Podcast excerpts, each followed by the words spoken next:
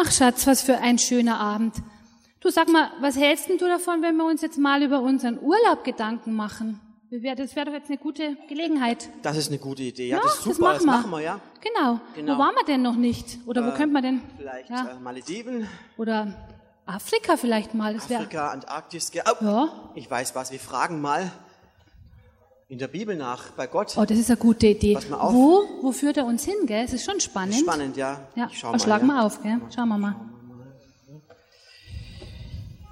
David wurde König in Israel. Israel. Israel. Na, das ist ja cool. Das ist ja cool, Israel, ja. Ist ja voll cool. Aber weißt was? Schau doch mal im Neuen Testament. so. Na, bevor du das mal trinkst hier.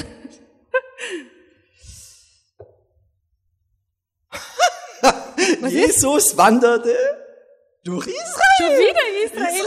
Hey, Schatz, ich Das ist ja glaube, Wahnsinn, Israel. ich glaub, wir haben unser Ziel gefunden. Ja. Dieses Jahr geht's nach Israel. Prost. Prost drauf, genau.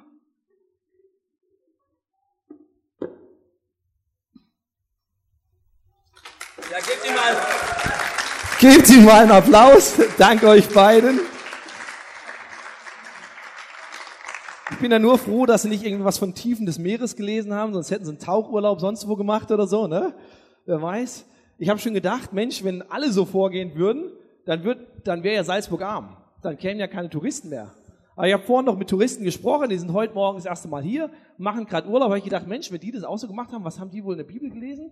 Salzburg ist mir jetzt noch nie begegnet.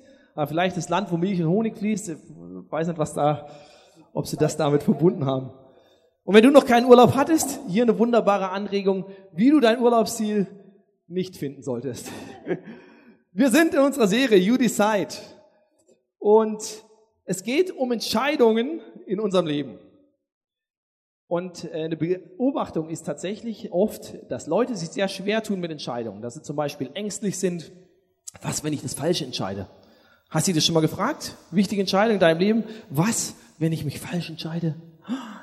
Und dann bin ich vielleicht so raus aus dem Willen Gottes, tue was ganz anderes. Oder ich bin zögerlich, ich kann, ich will mich lieber gar nicht entscheiden, weil ich könnte ja zum Beispiel falsch liegen, ja? Oder ich weiß einfach nicht so recht, bin hin und her gerissen, unentschieden. Aber Entscheidungen und sind so was Wichtiges in unserem Leben. Und ich meine jetzt nicht die Frage, ziehe ich jetzt am Morgen das äh, rote oder das grüne T-Shirt an oder esse ich zum Mittag äh, Nudeln oder auch Nudeln mit einer anderen Soße. Ja, das sind nicht die Entscheidungen, von denen ich rede. Aber ich rede von den großen Entscheidungen, die unser Leben in eine bestimmte Richtung lenken und von den alltäglichen Entscheidungen, die dich und deinen Charakter formen, die das formen, was du wirst. Und der Benny hat letztes Mal die erste Message in dieser Serie gemacht und er hatte den Christoph, jetzt ist der Christoph nicht da, jetzt sehen wir den Mario, der weiß nichts von seinem Glück. Und der Mario, ihr seht schon, bei Mario gibt es eine sehr große Entscheidung. Ne? Mario ist unser Wegweiser, weil es hat sich immer noch keiner gefunden, der uns einen schönen Wegweiser basteln möchte. Deswegen, Mario, du darfst dich mal so hinstellen. Genau, der ist ein Wegweiser. Und wenn du eine Entscheidung triffst, dann kommst du an diesen Punkt. Ja, und du musst dich entscheiden, gehe ich den Weg oder gehe ich den Weg. Danke, Mario, das war's schon.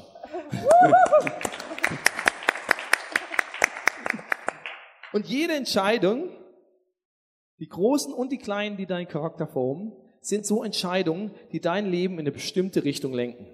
Und wenn du jetzt dein Leben anschaust, denkst du vielleicht, ah, hm, bin ich so wirklich da, wo ich es mir vorgestellt hätte? Vielleicht habe ich ein paar falsche Entscheidungen getroffen. Vielleicht schaust dein Leben auch an und sagst, hey, alles super, perfekt, hätte es nie besser machen können. Aber egal, wo du stehst, die Vergangenheit kann sich mehr ändern, aber du kannst mit Entscheidungen, die du jetzt triffst und die du in Zukunft treffen wirst, kannst du dein Leben weiter steuern. Und deswegen wollen wir schauen, wie kann ich in meinem Leben göttliche, gute, mutige, weise und kraftvolle Entscheidungen treffen für mein Leben. Das ist die Frage, die wir uns stellen. Und wenn du das letzte Mal da warst, dann erinnerst du dich, hatten wir eine große Frage. Und diese Frage lautete, bin ich ehrlich mit mir selbst? Wirklich? Bin ich ehrlich mit mir selbst?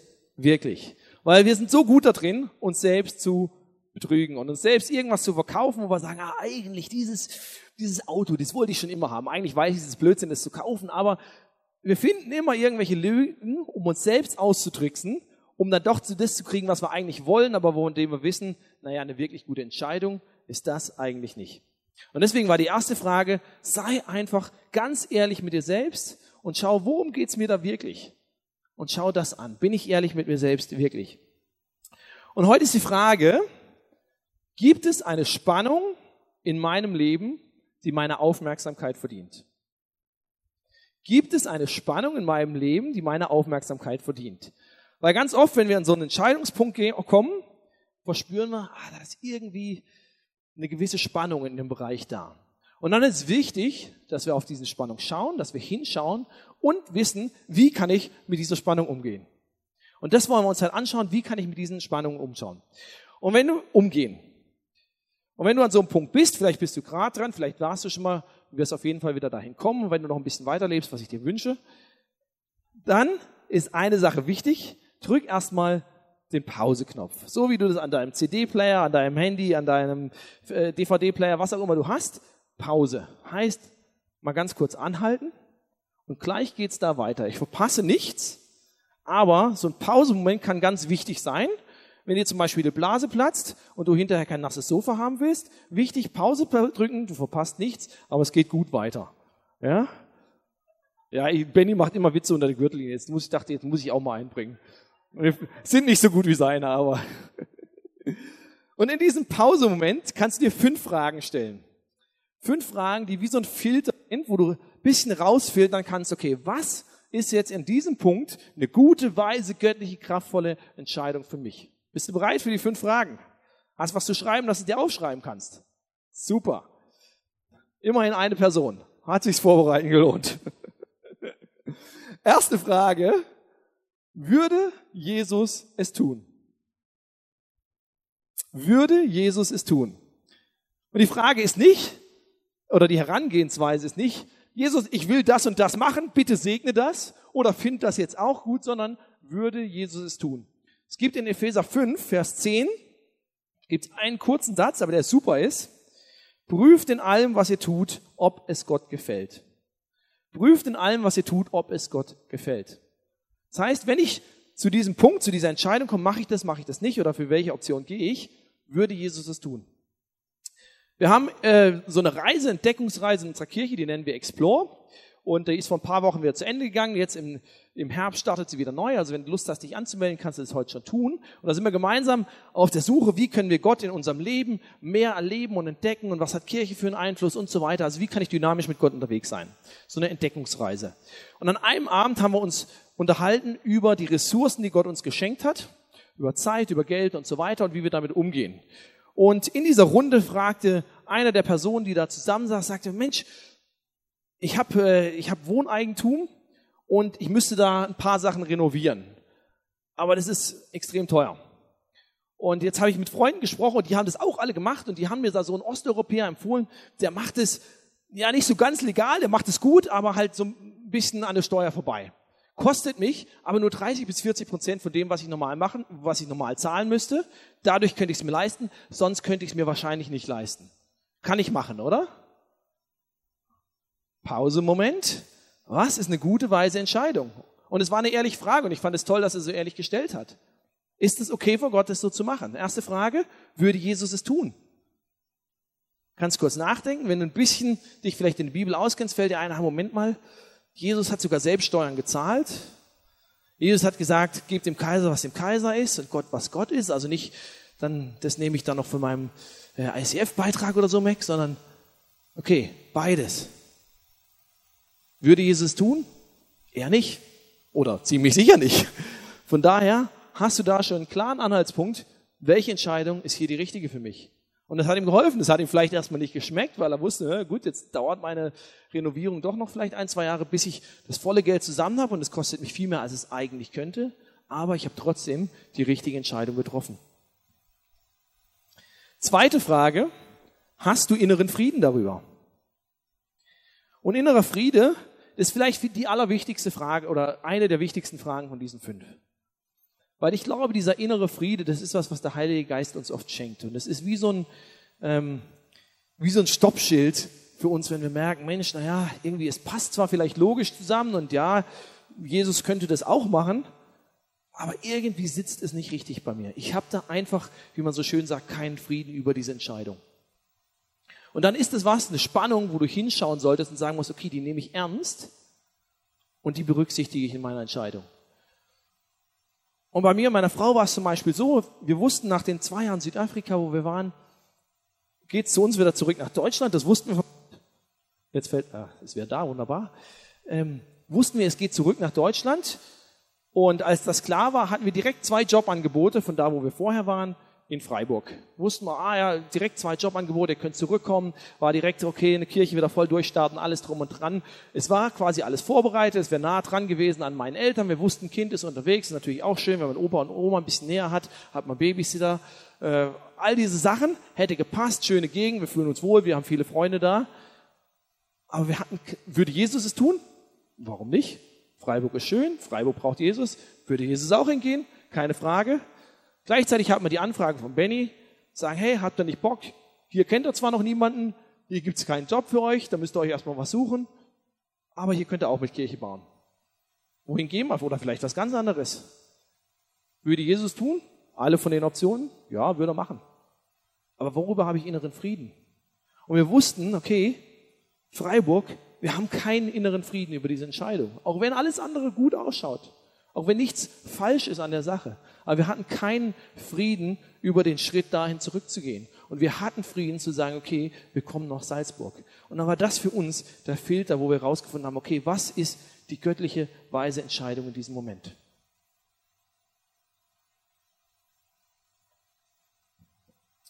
Frage Nummer drei, die du dir stellen kannst. Filterfrage Nummer drei.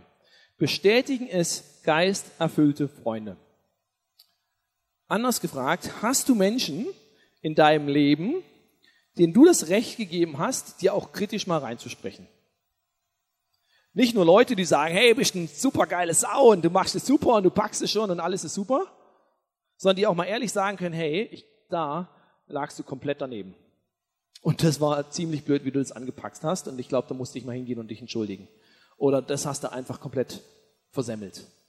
Nicht, weil sie dich fertig machen wollen, sondern weil sie dir helfen wollen, göttliche weise Entscheidungen zu treffen. Hast du solche Menschen in deinem Leben, denen du dieses Recht gegeben hast? Und wenn ja, hörst du auch mal auf sie. Weil wenn die das wirklich mal tun, was ja hoffentlich nicht immer der Fall ist, sonst würde ich schon fragen, sind das wirklich die richtigen Freunde, denen man das erlaubt? Da will man ja tatsächlich auch nicht jeden sondern ich will Leute, von denen ich weiß, okay, die sind mit Gott unterwegs, die haben eine gewisse Reife, die sind erfüllt von seinem Heiligen Geist und die haben, die haben da einfach eine gute göttliche Weisheit und Lebenserfahrung und können mir bei Entscheidungen auch helfen. Nicht irgendwie den äh, Kneipenkumpel von nebenan, der jeden Tag drei Bier hat. Den würde ich da nicht fragen. Aber wenn du so jemanden hast, fragst du ihn auch bei solchen Entscheidungen. Beziehst du ihn mit ein und nimmst auch mal seinen Rat an.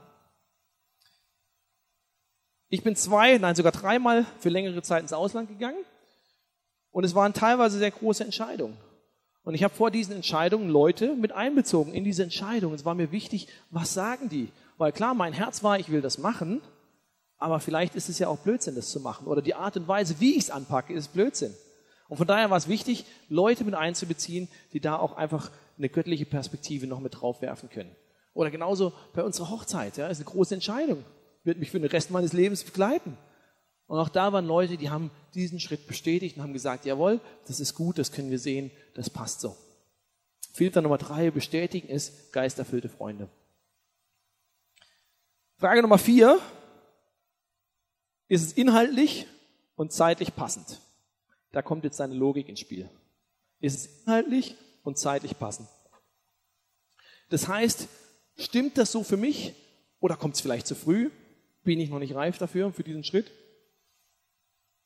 Mache jetzt mal eine fiktive Situation, wenn mir jetzt meine Arbeitsstelle anbieten würde, ich kann für drei Monate irgendwo super durch, äh, durch die Weltgeschichte reisen und äh, kann an unterschiedlichen Einsatzorten tätig sein und würde es auch noch fürstlich entlohnt kriegen, dann müsste ich sagen, geiles Angebot, weil ich kriege was von der Welt zu sehen, ich kriege auch noch gut Kohle dafür.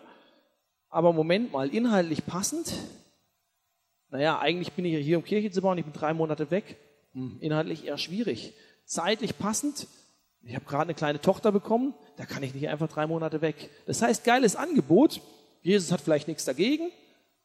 Ja, ich würde sagen, hatte ich irgendwo auch Lust drauf, das passt für mich innerlich, aber es ist einfach vom Kontext her nicht passend. Und Frage Nummer fünf. das ist jetzt die ganz große Perspektive, macht es in der Ewigkeit Sinn. Das heißt, eines Tages, wenn du mal vor Gott stehen wirst, macht die Entscheidung, die ich jetzt treffe, macht die noch Sinn? Macht es noch Sinn, dass ich sage, okay, ich kaufe mir noch eine Immobilie, weil Zinsen auf dem, auf dem Devisenmarkt sind gerade so niedrig, da investiere ich lieber in was, in Stein und Boden? Oder ist es vielleicht dran, nicht mein zweites oder drittes Haus zu bauen, sondern Gottes Haus und in ICF-Immobilien äh, investieren, damit Leute sich hier, damit wir ein Zuhause haben als Kirche? Ist es dran, dass ich mir irgendwelche Konsumgüter brauche, kaufe, die ich gar nicht brauche? Oder investiere ich es lieber in Menschen, die das viel nötiger brauchen? Macht es in der Ewigkeit Sinn? Und das heißt nicht, dass du nicht in Immobilien investieren sollst. das heißt nicht, dass du dir auch nicht, nicht mal auch was gönnen darfst. Ja, das darfst du, nicht falsch verstehen. Aber trotzdem diese Frage einfach auch mal anwenden und Gott fragen, hey, macht das in der Ewigkeit Sinn? Was ist dein Herzschlag da drin? Das heißt, Nummer eins, würde Jesus es tun? Nummer zwei, habe ich inneren Frieden darüber? Nummer drei, bestätigen es geisterfüllte Freunde? Nummer vier, ist es inhaltlich und zeitlich passend? Und Nummer fünf, macht es in der Ewigkeit Sinn? In Sprüche vier steht, überlege sorgfältig, was du tun willst. Und dann lass dich davon nicht mehr abbringen. Schau weder nach rechts noch nach links, damit du nicht auf Abwege gereizt. Das heißt, nutze diese Filter, um zu guten göttlichen Entscheidungen zu kommen. Und dann sei nicht bei der ersten Situation, die das vielleicht wieder ein bisschen hinterfragt, oder deine Freunde, die sagen, das verstehe ich aber nicht, wieder umgeworfen und schmeiß alles über den Haufen. Und ich möchte jetzt mit dir in die Geschichte eintauchen. Die Geschichte steht im ersten Teil der Bibel. Und da hat auch so eine Spannung geherrscht. Da war eine Situation und äh, manchmal hat man ja bei diesen Entscheidungen hat man viel Zeit, kann man sagen, okay, da denke ich drüber nach, da schlafe ich drüber, da was weiß ich, da gehe ich nochmal eine Runde joggen und komme dann irgendwann zu einer Entscheidung. Aber manchmal bist du in einer Situation, da musst du dich jetzt und sofort entscheiden, wie reagiere ich da drauf. Und in so einer Situation sind wir da. Und um dir ein bisschen den Kontext zu geben, wir sind im Volk Israel und alle anderen Völker drumherum hatten einen König. Das war so der der Trend. Jeder hatte einen König, der hat gesagt, da geht's lang, da ist die Richtung. Und Israel hatte keinen König, weil Gott gesagt hat, du, ihr braucht keinen König, ich will euer König sein und ich sage euch, wo es lang geht. Haben die gesagt, ja, ist ja cool, aber Gott, wir wollen auch ein bisschen mit der Zeit gehen. Ne? Äh, alle haben einen König, hätten wir auch gern. Und irgendwann ist Gott darauf eingegangen, hat gesagt, alles klar, ich gebe euch einen König. Das ist euer König, der heißt Saul und der wird jetzt über euch herrschen. Saul hat viele Entscheidungen getroffen, die nicht so gut waren und die das Volk in eine eher schlechte Richtung gebracht haben. Und irgendwann hat Gott gesagt, also gut, so geht's nicht weiter. Wir brauchen einen neuen König. Welche Farbe nehmen wir? Blau ist immer schön. Und er hat, jetzt könnt ihr in Nuss meiner wunderbaren Zeichenkünste kommen. Deswegen hatte ich in bildende Kunst auch immer mindestens eine 4 abwärts. Ja, was soll das sein, ne? Montagsmaler. Das ist ein Salbhorn. Unglaublich schlecht gemalt. Ja? So wurde ein König gesalbt. Wenn Gott gesagt hat, okay, das ist der neue König, dann ist da ein Prophet hingekommen, durch den hat Gott gesprochen, hat ihm ein bisschen Öl über den Kopf geleert, ist immer gut für die Kopfhaut und hat gesagt, alles klar, du bist der neue König. Hat Gott gemacht und hat damit David zum neuen König gesalbt und berufen.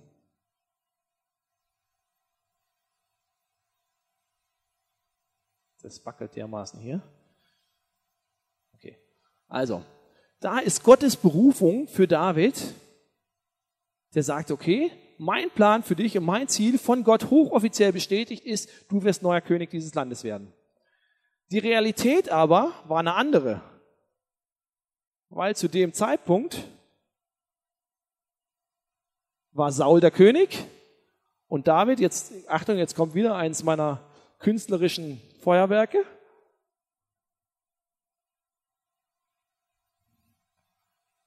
Du hast es natürlich direkt gesehen, das ist ein Schaf.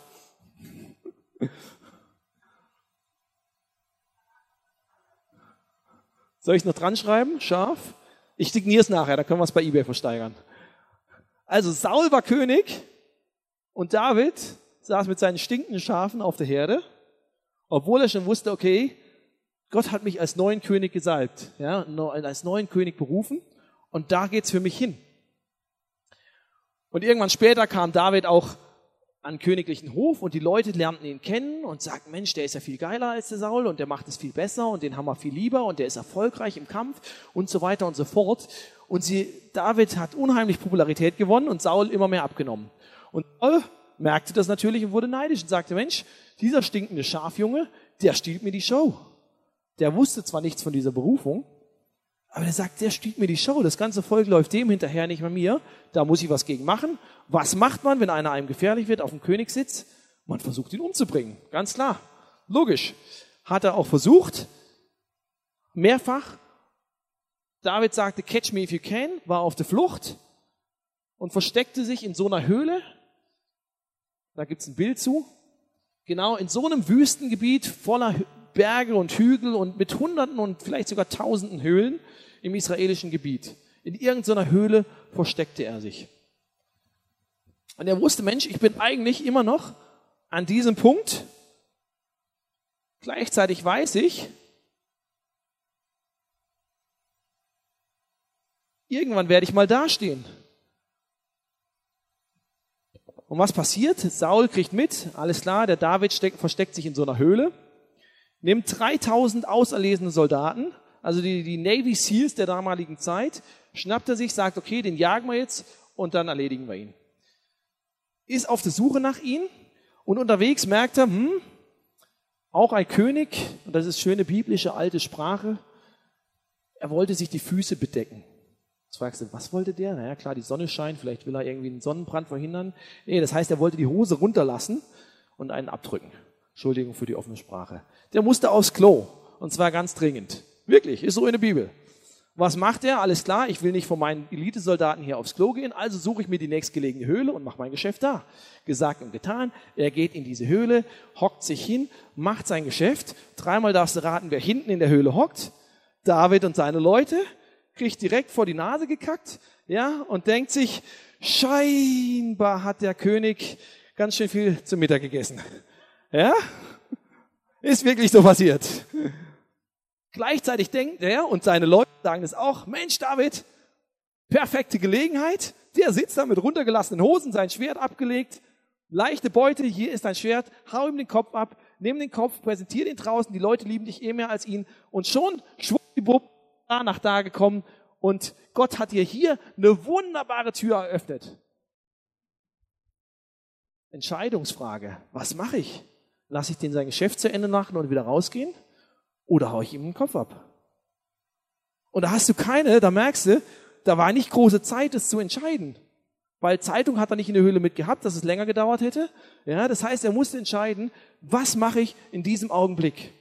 Und die Entscheidung, vor der er stand, war, ersetze ich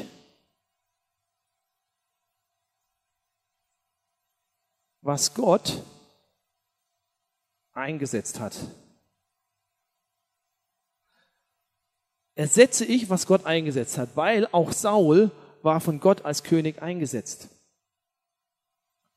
Ich weiß, da werde ich einmal sein, aber erzwinge ich das jetzt selbst.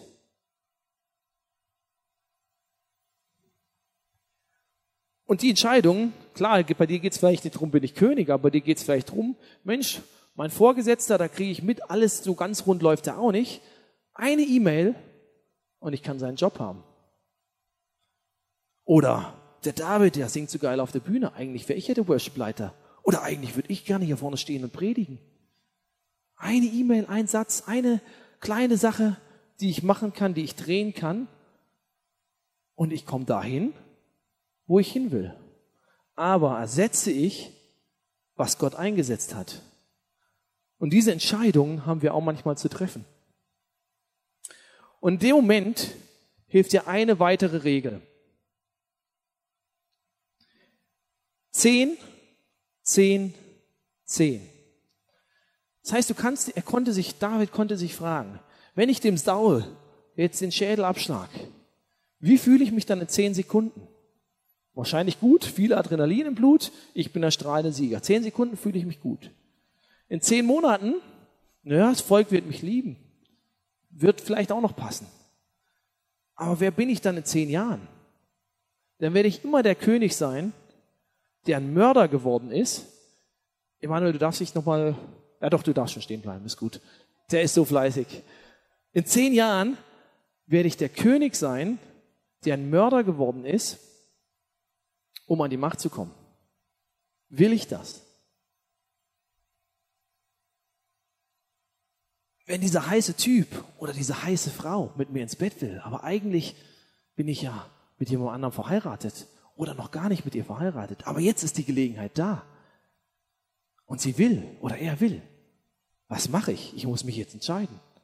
Wie fühle ich mich in zehn Sekunden? Naja, drei Sekunden danach fühle ich mich wahrscheinlich noch ziemlich gut. Zehn Sekunden danach setze schlechte Gewissen ein und ich denke, ich Hornochs, was habe ich angestellt? Zehn Monate danach zahle ich Alimente und zehn Jahre danach führe ich, zehn Jahre danach führe ich ein verbittertes Leben und wünsche, ich könnte nochmal von vorne anfangen. Das heißt, in dem Moment können deine Gefühle das eine oder andere sagen. Und du kannst mit deinem ganzen sagen, ich will aber das. Aber eigentlich die weise Entscheidung, die göttliche Entscheidung wäre eine andere. Also was tat David? Lass uns nachlesen. Da schlich sich David nach vorne und schnitt unbemerkt, also wir sind noch in der Höhle, Saul macht gerade sein Geschäft, ist auf was anderes konzentriert, er kommt mit seinem Schwert, da schlich sich David nach vorne und schnitt unbemerkt einen Zipfel von Sauls Mantel ab. Doch er hatte ein schlechtes Gewissen dabei und sein Herz klopfte wild. Das heißt, er hat diese Spannung gespürt und er hatte keinen Frieden. Als er wieder zu seinen Männern kam, sagte er, der Herr bewahre mich davor, meinem König etwas anzutun, denn er ist von Gott ernannt worden.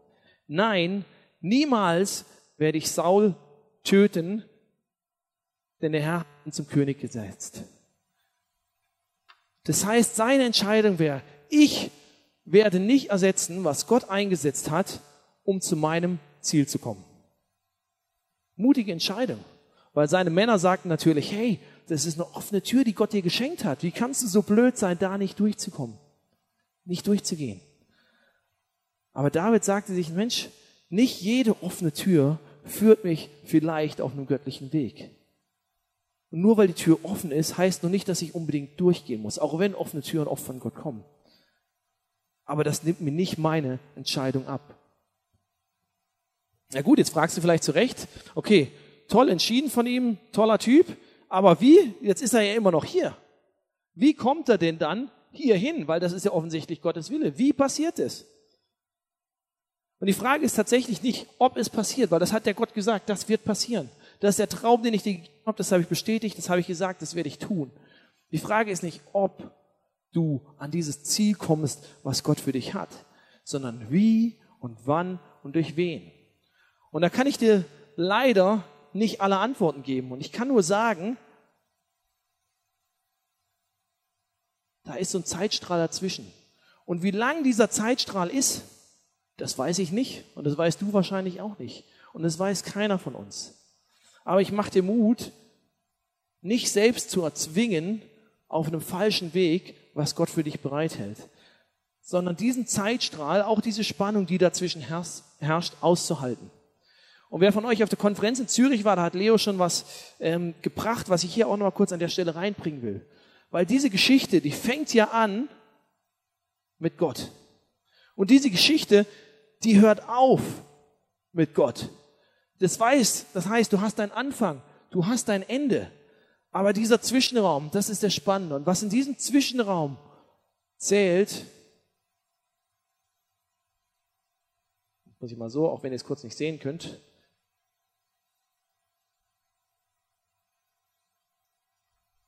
Trust, Vertrauen. Das, was du in diesem Zwischenraum machen musst, ist Gott zu vertrauen, dass er dir die richtigen Möglichkeiten geben wird, dass er dich an dieses Ziel bringen wird, ohne dass du es über falsche Entscheidungen dir selbst erzwingst und dich selbst in irgendeine Position bringst, wo du hin willst. Die Zeitachse ist unbekannt, aber ich vertraue Gott, dass er Wunder tut. Und äh, Dr. Charles Stanley ist ein bekannter amerikanischer Pastor, hat ein tolles Zitat gemacht. Er sagt, Gott übernimmt die volle Verantwortung für ein Leben, das ihm ganz gehört. Gott übernimmt die volle Verantwortung für ein Leben, das ihm ganz gehört.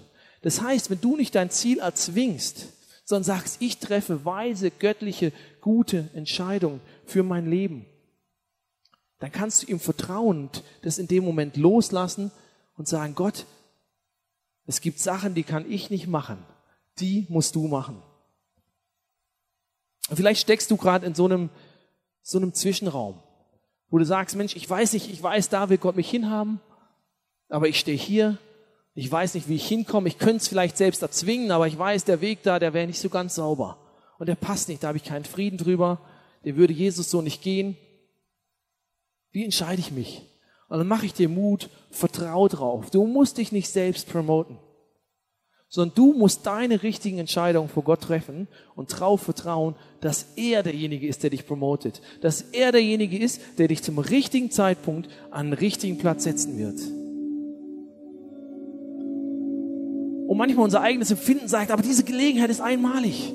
So wie David da saß, Mensch, der König sitzt entblößt vor dir, unbewaffnet, die Gelegenheit kommt nie wieder. Ergreif sie. So ein Schnäppchen. Musste machen. Aber es ist eine Lüge. Weil A, die Gelegenheit hat er noch ein zweites Mal gekriegt und er hat sich zum zweiten Mal so entschieden. Und es wäre sowieso auch wieder die falsche Entscheidung gewesen. Das heißt, diese Schnäppchen, die dir der Teufel manchmal sagen will, die musst du wahrnehmen, diese Gelegenheiten musst du nutzen. Aber du weißt, irgendwie würde ich da falsche Kompromisse eingehen. Lass es sausen. Sag Gott, ich vertraue dir, dass du mich auf dem richtigen Weg dahin bringst. Ich vertraue dir, dass du mit dieser Freundschaft, mit dieser Beziehung, mit dieser Person Türen öffnest, die auf gute Weise geschehen. Ich vertraue dir, dass du mit diesem Job das richtig machst. Ich vertraue dir, dass du mich in die Ministry einsetzt, wo du mich gerade haben willst. Und genau das ist das, was hier passiert ist. David wurde König, aber nicht, weil er selbst was erzwungen hat, sondern weil Saul in einem Kampf vom Pfeil getroffen wurde, war am Sterben, sagt er noch zu jemandem, jetzt erledige es für mich. Ohne dass David irgendwas tun musste. Und er konnte seine Hände sauber bewahren und wurde trotzdem König auf einem guten Weg. Das heißt, wenn du in so Entscheidungen stehst in deinem Leben, wie gehe ich davor? Was ist die göttliche, richtige, weise, kraftvolle, mutige Entscheidung? Dann kannst du diese Filterfragen benutzen. Kannst du dich an 10, 10, 10 erinnern. Aber in all dem immer sagen, Gott, ich vertraue dir, dass du mich an das Ziel führst, ohne dass ich es mir falsch erzwingen muss. Im Psalm 55, damit möchte ich dich zum Abschluss ermutigen, steht, überlass all deine Sorgen dem Herrn. Er wird dich wieder aufrichten. Niemals lässt er den scheitern, der treu zu ihm steht. Er wird dich wieder aufrichten. Das heißt nicht, dass du nicht auch mal durch schwere Zeiten gehst, durch Zeiten, wo du es nicht verstehst, dass du mal in einer Höhle sitzt, wo dir jemand vor die Nase scheißt. All das kann aber das ist nicht das Ende, sondern Gott wird dich dahin bringen, wo er dich hinhaben will. Er lässt den nicht scheitern, der treu zu ihm steht. Wenn du ihm vertraust, voll vertraust mit deinem Leben, ihn in deine Bescheidung einziehst, dann glaub mir, dann wird er dir die richtigen Türen öffnen und dann wirst du Wunder mit ihm erleben. Ich möchte zum Abschluss beten, du kannst deine Augen zumachen, du kannst dir vielleicht kurz innerlich vor Augen halten, was ist die Entscheidung, vor der ich gerade stehe.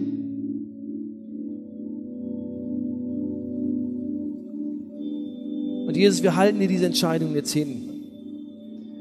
Und du siehst Anfang und Ende und Ewigkeit und wir stecken in unserem kleinen Moment fest, wo wir vielleicht nicht wissen, was sollen wir tun. Und Heiliger Geist, wir danken dir, dass du in diesen Entscheidungen bei uns nah bist. Dass du kein Geist der Mutlosigkeit und der Kraftlosigkeit bist, sondern ein Geist der Besonnenheit und ein Geist der Weisheit. Und ich bitte dich, dass du jedem, der jetzt deine Weisheit braucht, diese Weisheit schenkst. Und ich segne dich mit dieser Weisheit Gottes in deiner Entscheidung.